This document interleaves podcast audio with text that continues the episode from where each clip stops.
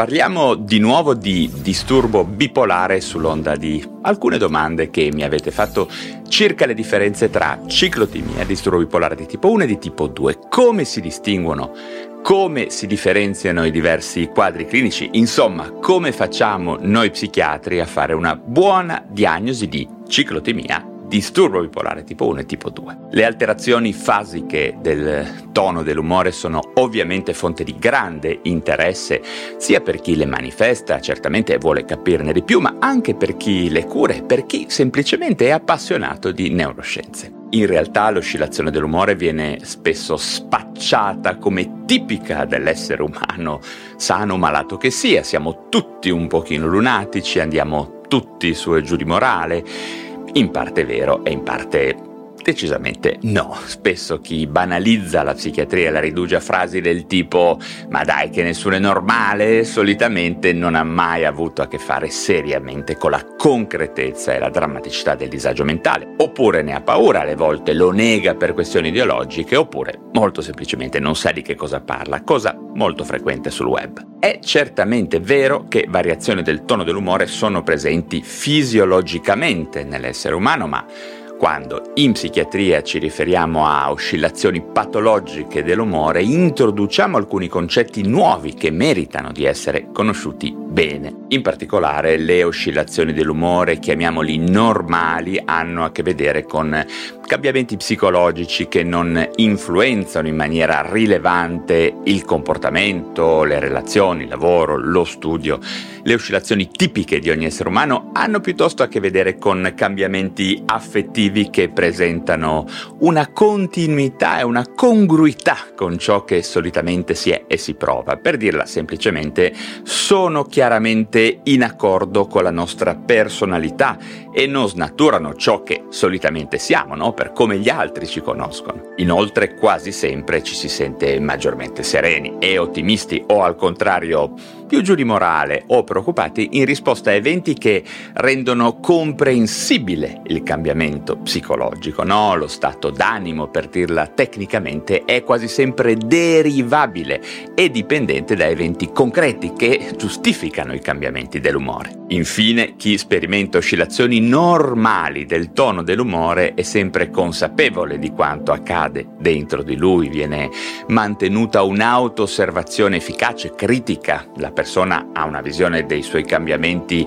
dell'umore che possono essere descritti facilmente, no? Con obiettività, e viene mantenuta la capacità soprattutto di confrontarsi con qualcun altro che gli chieda informazioni su come sta, come mai oggi ti vedo così, no? Tutto questo rappresenta con buona approssimazione quella che banalmente, molto banalmente, chiamiamo normalità. Al contrario, in presenza di disturbi dell'umore come il disturbo bipolare o la ciclotimia è possibile osservare alcune differenze piuttosto macroscopiche e rilevanti che rendono ragione del fatto che ci si trovi davanti a cambiamenti patologici del tono dell'umore. In particolare potremo osservare quella che chiamiamo l'ipomania o la mania franca, no? Chiamate anche subeuforia o euforia, come manifestazioni di umore patologicamente elevato, oppure dall'altro lato la depressione più o meno grave nel caso di episodi di polarità opposta. Ma vediamo quello che accade nelle tre più frequenti manifestazioni di oscillazioni patologiche dell'umore: ciclotimia,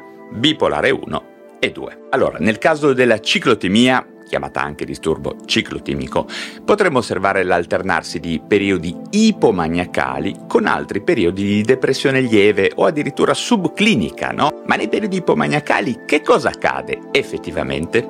La persona presenta un umore visibilmente elevato che si manifesta con un ottimismo eccessivo, la sensazione che tutto sia possibile, i pensieri che si succedono rapidamente, no? Molta energia, aumento dell'attività, che può diventare in alcuni casi eh, addirittura un po' di disorganizzata, no? E inconcludente. Alle volte abbiamo anche fasi intermedie in cui l'umore è più irritabile, sarcastico, polemico e intriso di intolleranza, no? Diciamo delle condizioni blande di stato misto simili a quelle del disturbo bipolare, ma di minore intensità e spesso criticabili dalla persona se viene portata cautamente, no? All'autoanalisi. Poi con modalità alternate si presentano appunto anche periodi di calo dell'umore che non sono proprio quasi mai un vero e proprio episodio depressivo, ma piuttosto lunghi periodi di tempo in cui una persona sente una perdita di energia, perdita di interesse, meno piacere per le proprie attività, si sente triste, affaticabile, no? Frequentemente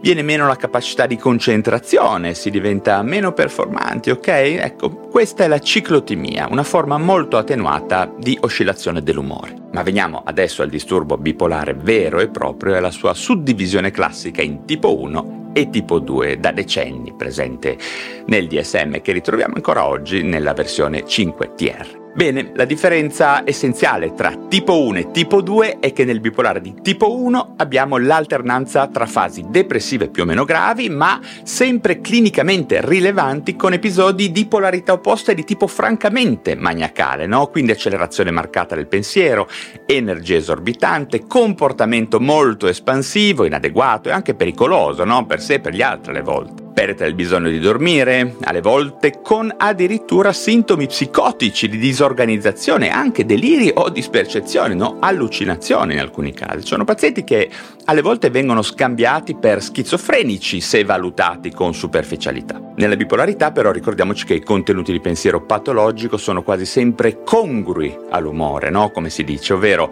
osserviamo ragionamenti o veri e propri deliri che presentano all'interno contenuti di grandiosità, erotomania o di espansione dell'umore in termini di estasi, beatitudine o di contatto e fusione con la natura o con Dio, o comunque tematiche di spiritualità estrema in cui si diventa testimoni di trasformazioni cosmiche, no? Spesso il paziente sente di aver compreso con chiarezza e di essere magari unico testimone di un complotto, di una trama, no? E che lui o lei come prescelto potrebbe salvare il mondo e la sua comunità. Eh?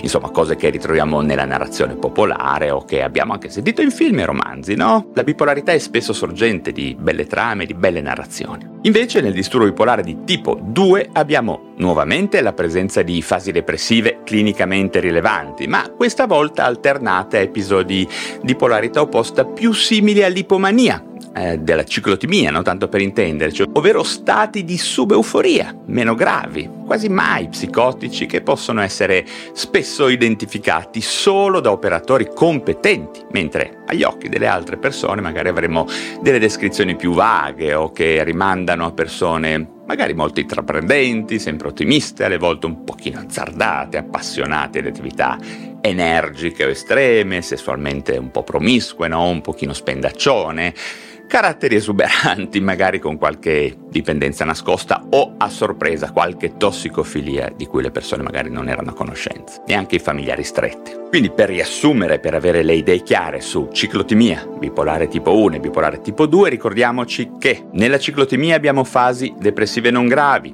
spesso subcliniche, caratterizzate da cattivo carattere, lamentosità, che si alternano poi a fasi opposte di ipomania blanda, anche in questo caso non semplice da definire tale, no? Ovvero la ciclotimia spesso viene scambiata per essere appunto un pochino lunatici, brontoloni, brutti caratteri, persone difficili, no? E alle volte si piazzano poi anche qui e là qualche diagnosi di disturbo borderline di personalità se si capita nelle mani del terapeuta sbagliato. Diagnosi sbagliate perché poi banalmente un pochino di stabilizzatore dell'umore come litio, acido valproico o altro fanno il miracolo, no? Che non hanno fatto poi decenni di psicoanalisi tre volte alla settimana. Storie che vedo quotidianamente. Poi il disturbo bipolare di tipo uno presenta invece fasi depressive clinicamente significative, più o meno gravi, spesso anche molto gravi però, a cui si alternano delle fasi francamente euforiche in cui la persona diventa inadeguata, evidentemente espansa, instabile, accelerata,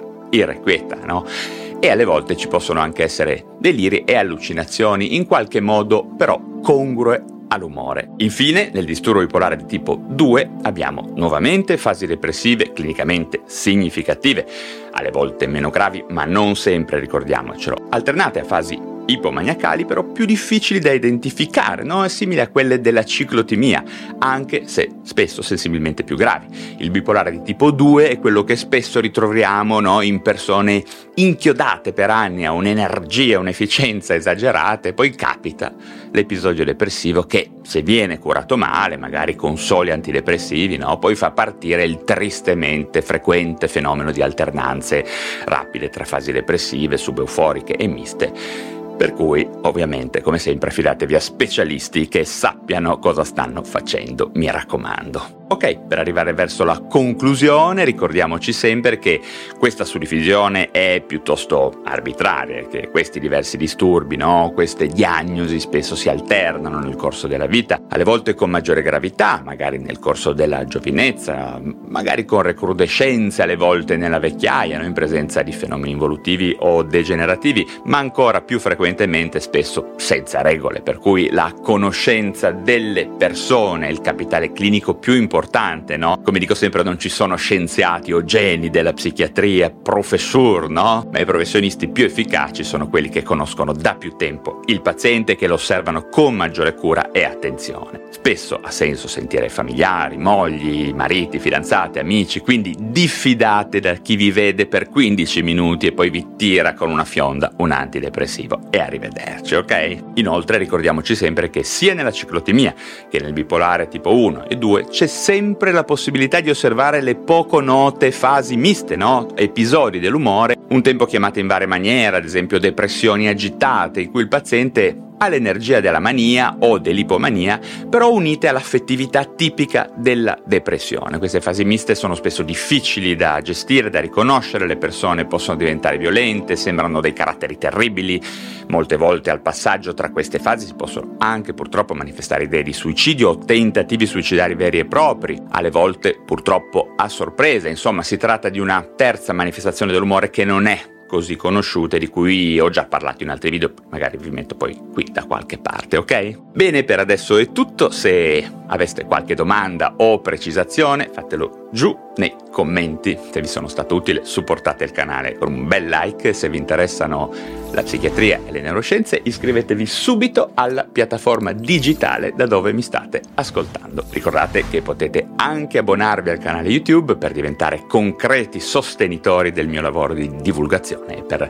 partecipare alle splendide live con ospiti molto interessanti, avere sconti sui corsi, anteprime, farmi domande e molto altro. Infine, se voleste approfondire bene questi temi di psichiatria, psicofarmacologia e neuroscienze, inclusi i rapporti tra lo stile di vita e la salute mentale, non perdetevi PsyQ, il mio libro nero, la Bibbia della psichiatria, che trovate solo su Amazon. Cercate PsyQ o Valerio Rosso su Amazon e lo trovate subito. Bene, anche per oggi ho terminato, ma come sempre ci si rivede presto per parlare di un nuovo argomento.